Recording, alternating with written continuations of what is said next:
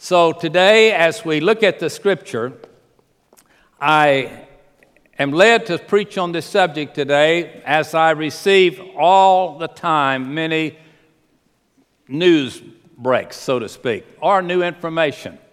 I received this week that our Texas Baptist, our Southern Baptist of Texas churches, gave the largest mission offering ever in the history of our existence and that Sagemont was one of the top churches in the state of Texas in our giving to others.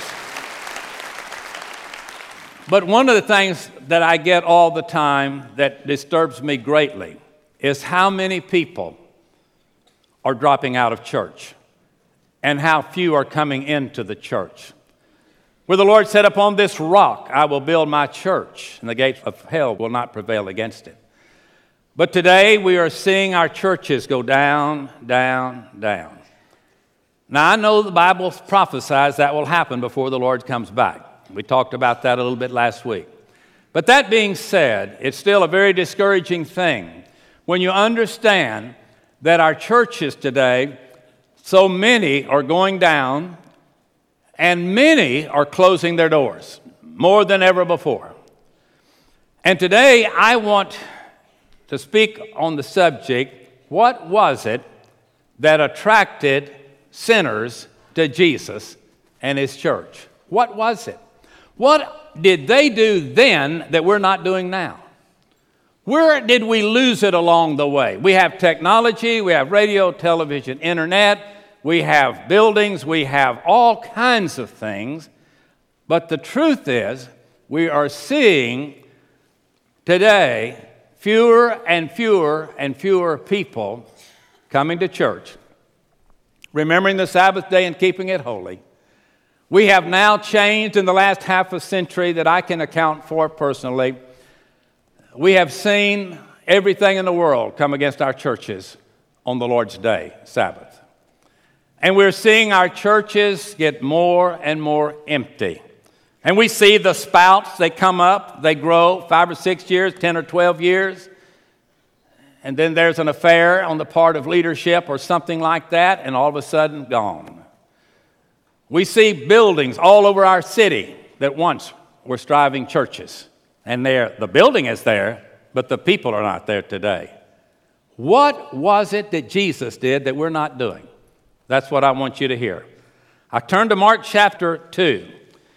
Jesus entered into Capernaum after some days, and it was noise that he was in the house. And straightway, and I want you to notice that, it was noise that he was in the house. That's the first thing that draws people, is him being there.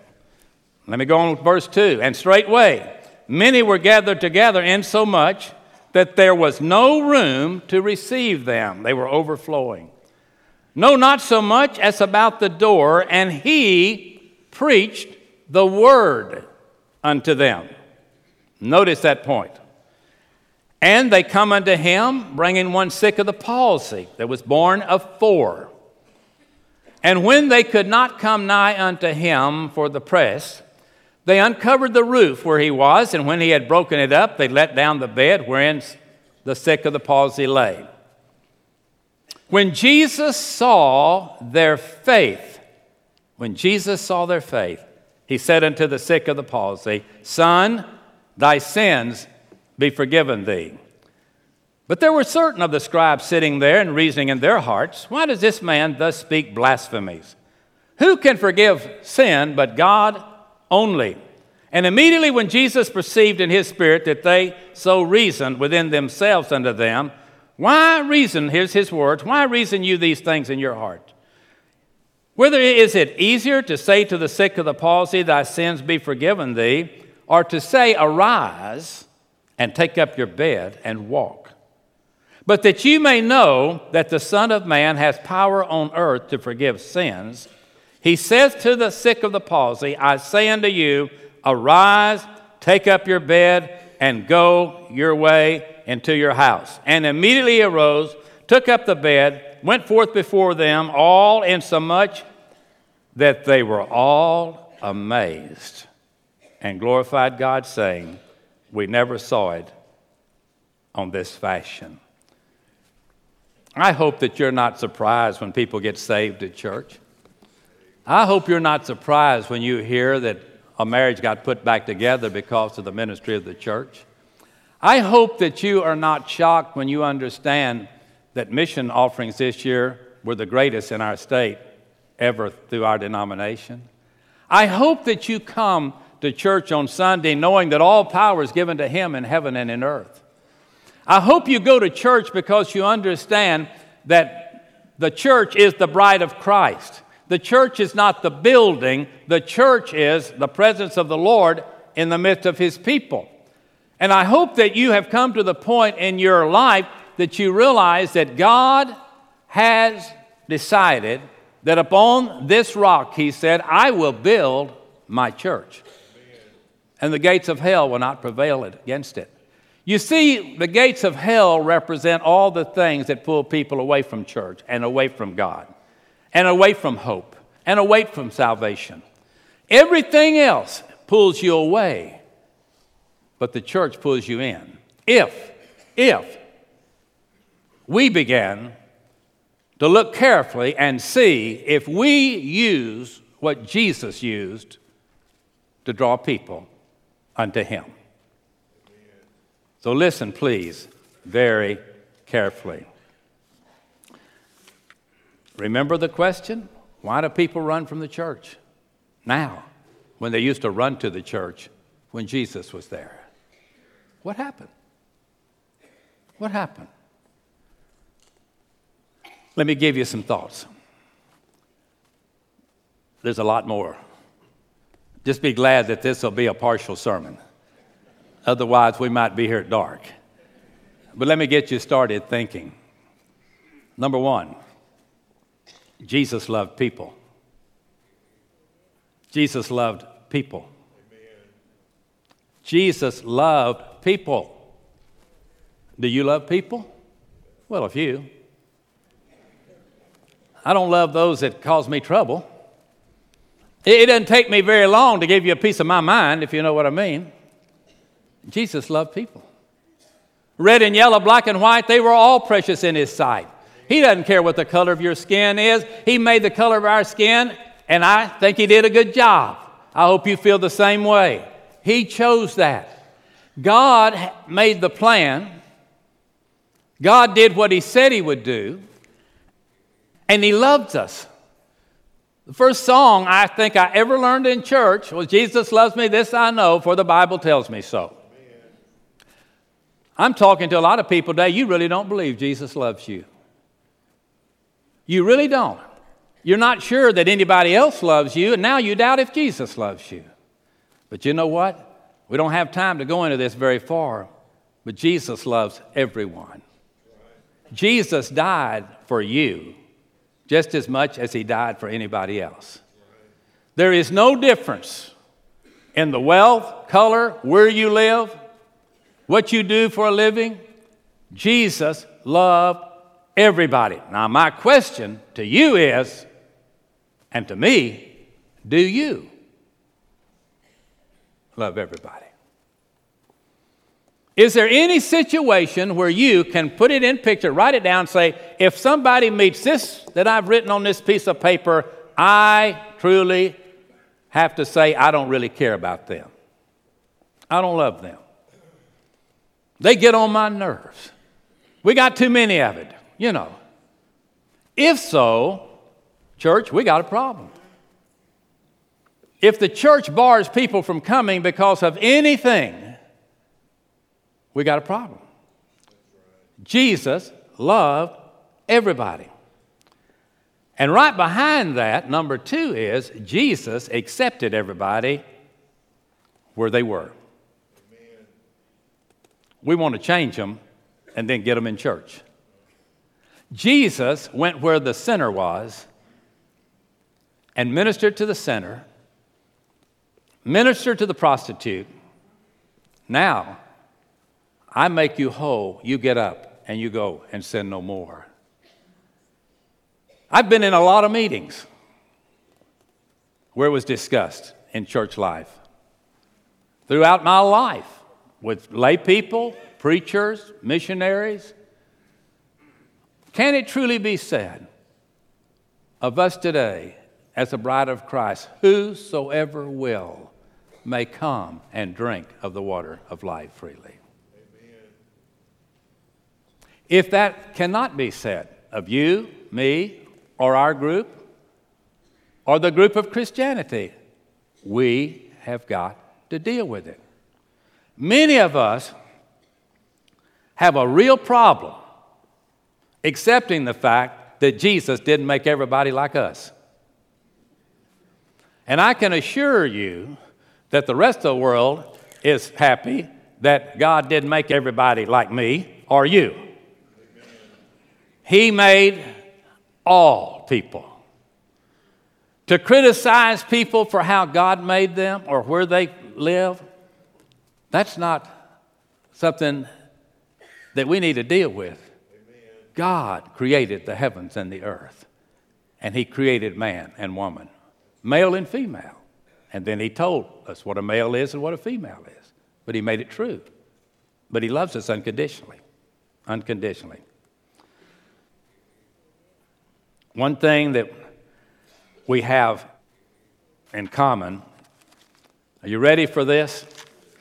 It's pretty short. It's found in Romans 3:23. You want to say it with me?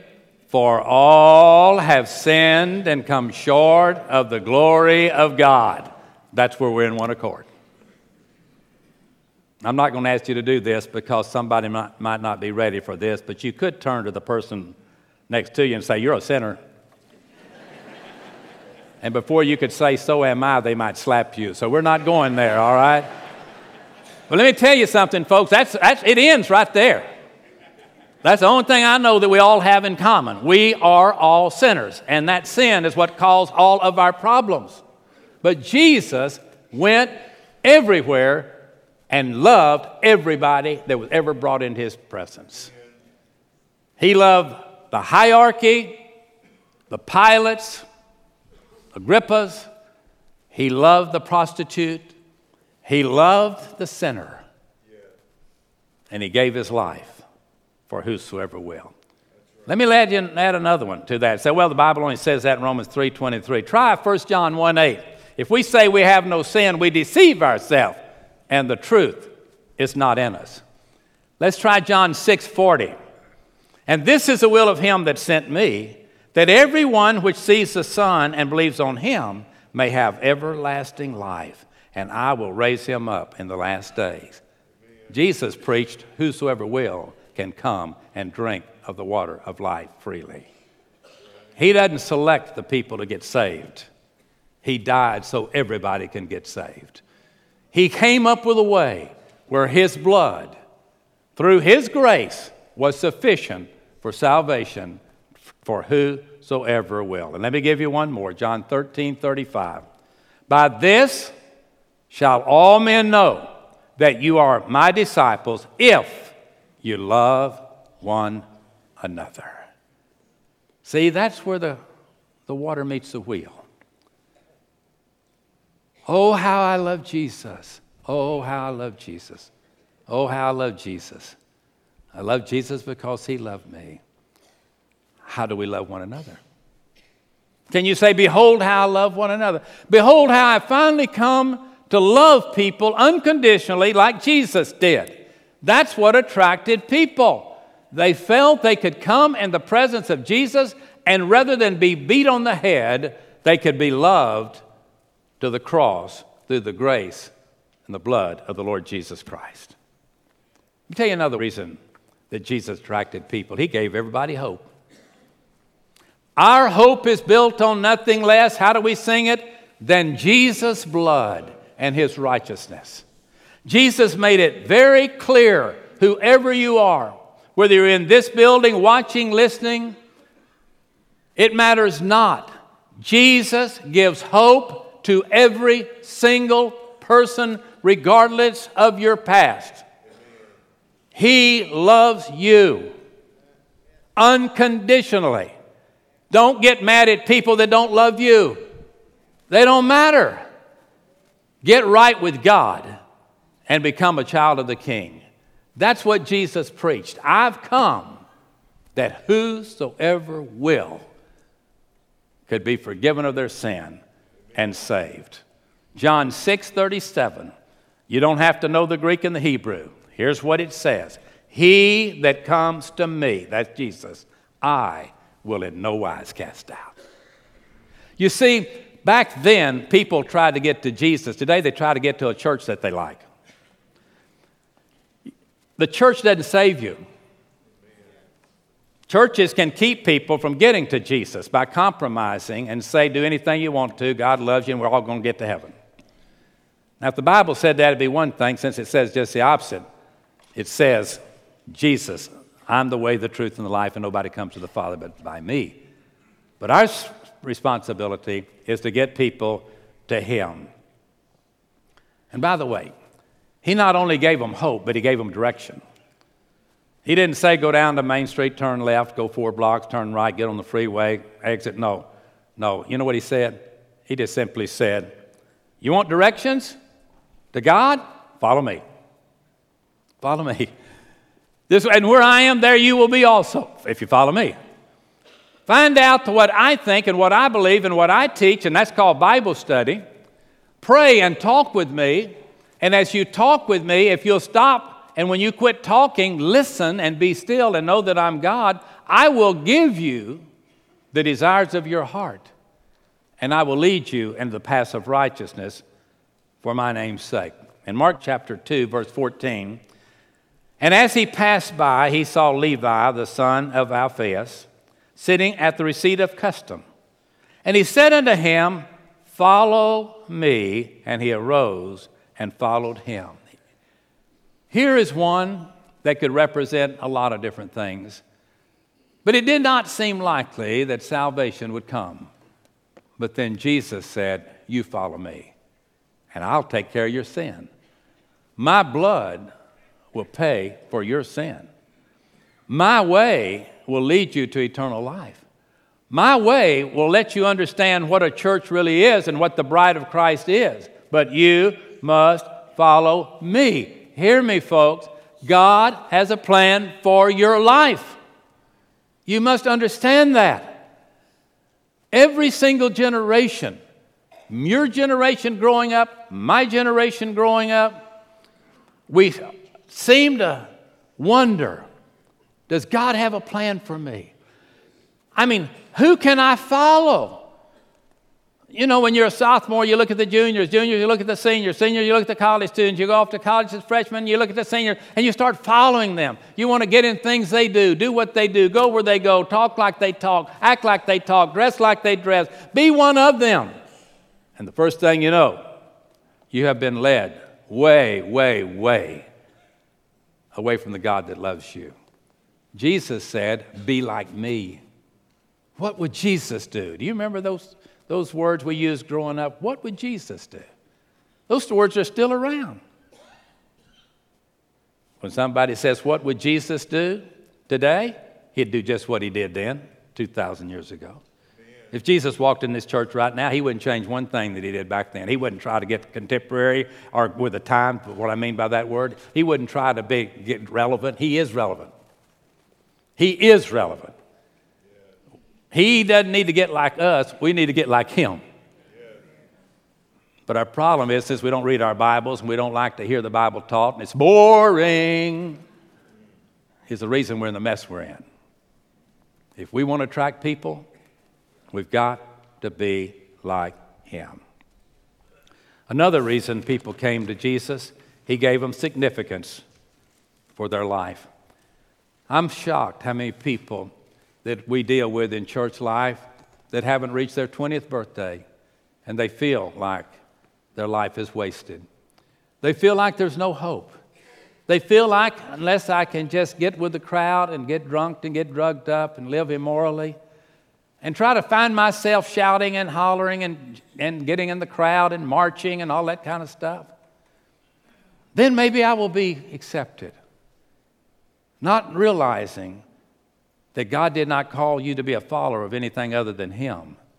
But if you'll follow Him, He'll make a leader out of you because God can make you a leader if you'll lead people to come to Him. But yet, we still say, No, I want to be like the world. Remember Paul? You ever heard of Paul? Wrote so much of the New Testament. You, you do know his growing up years, don't you? He murdered Christians. That's what he did. He was a murderer. He had had life without parole in any prison in America. But God saved him. Let him write so much of our Bible. You remember the lady caught in adultery? Did he throw her out of the church, throw her out of the family? No. He said, I forgive you. Now you go and you sin no more. See, everybody's inventing new sins today. We just come up with new stuff, new stuff, and this every generation wants to change to be a different kind of sinner. But there's one thing that's the same yesterday, today, and forever, and it's Jesus, Jesus, Jesus. People today need to be blessed. And, church, we can be that blessing. I am so thankful that every week, every single week, people drive or fly to this campus because they've heard the Sagemont story as to how we take care of one another. They don't come because of the preaching, they don't come because of the music, they don't come because of the organization. They don't come because of the buildings. They come because this church loves God and we love each other. And when one hurts, we all hurt. When one is going through struggles, we go through it with them. I could take you on a 30 minute tour, not have to go very far from this pulpit, to take you to one of our security ladies that received the love of God through some of you precious ladies in the last few days. I could tell you story after story after story any week you want to come in because this church cares about people. We're not here to build a church, we're here to tell people about Jesus. Jesus was the draw. And when Jesus is put aside, and not referred to because if you say cross, crucified, atonement, blood, it will upset people.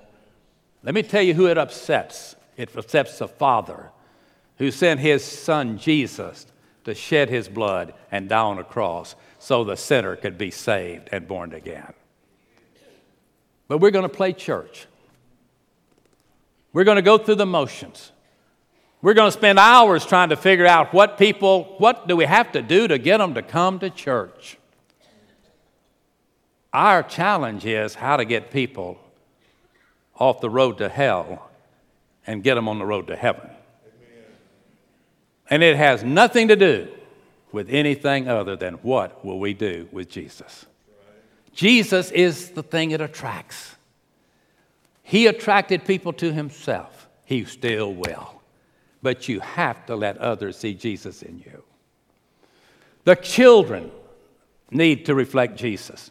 The teenagers need to reflect Jesus. The college students, the young adults, the married adults, the single adults, the senior adults, the median age adults, the red, the yellow, the black and white, the rich, the poor, those that live in Houston all of their life, or some that have just come to this country.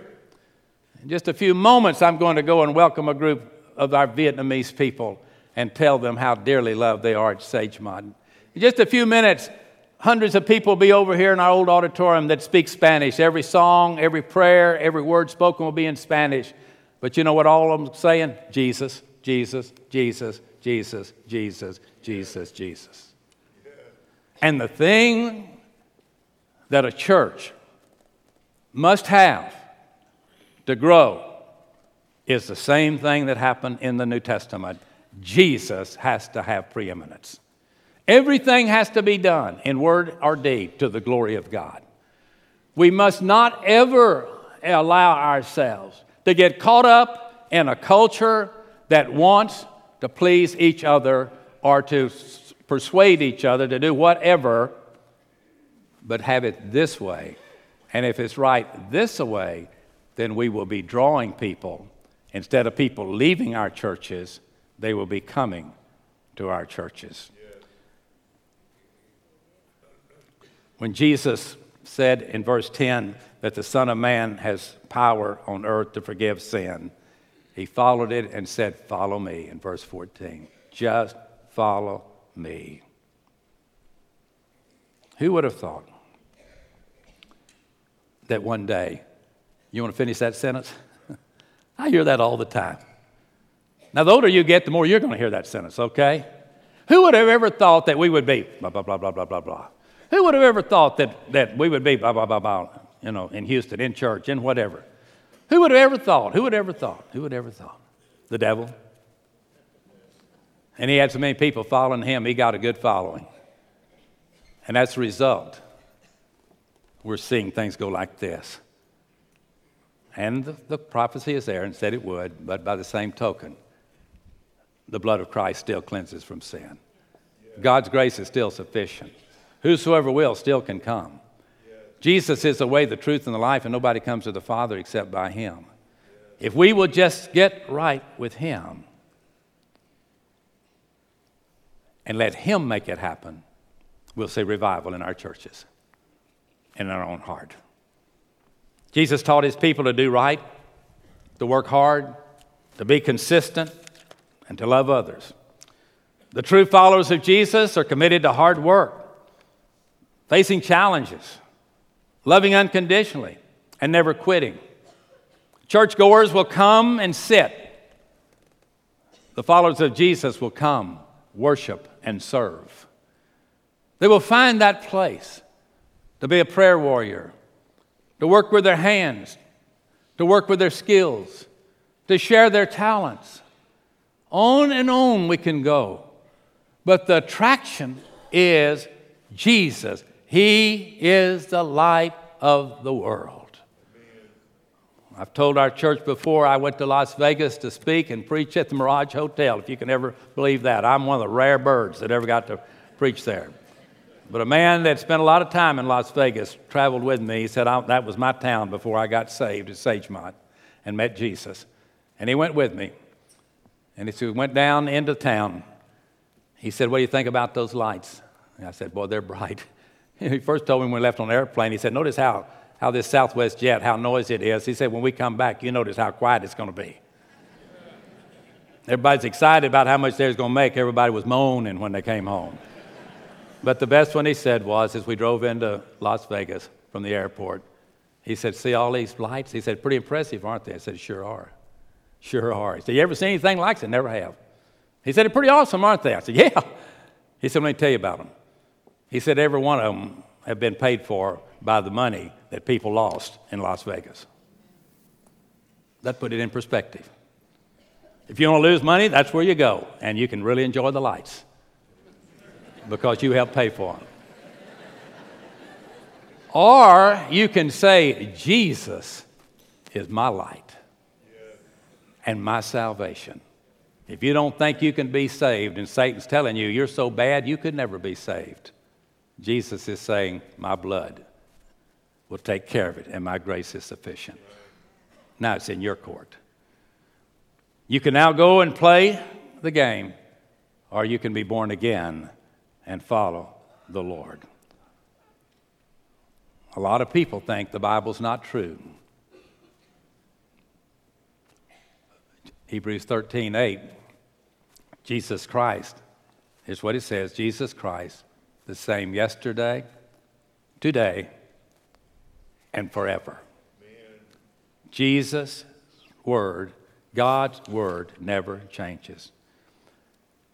And let me caution you in the second closing point God will not make an exception in your case. There's only one way, and it's Jesus. There's only one Savior, and it's Jesus. And I don't care what you've done and how good you are and how many dollars you've given to charity, it doesn't make any difference. It's what have you done with Jesus? It's always been that way, and it always will be that way. A lot of people say you can't be happy unless you're healthy, wealthy, and wise. You can be happy the moment Jesus comes into your life. When old things pass away and all things become new. And another lie is there's many ways to God. No, there's not. John 14, 6 says, I am the way, Jesus says, I am the way, I am the truth, and I'm the life. and nobody comes to the Father except through me. That's what he said. And then you have another lie that says, well, there's not going to be a judgment day. Romans 14 10 says, For we shall all stand before the judgment seat of Christ.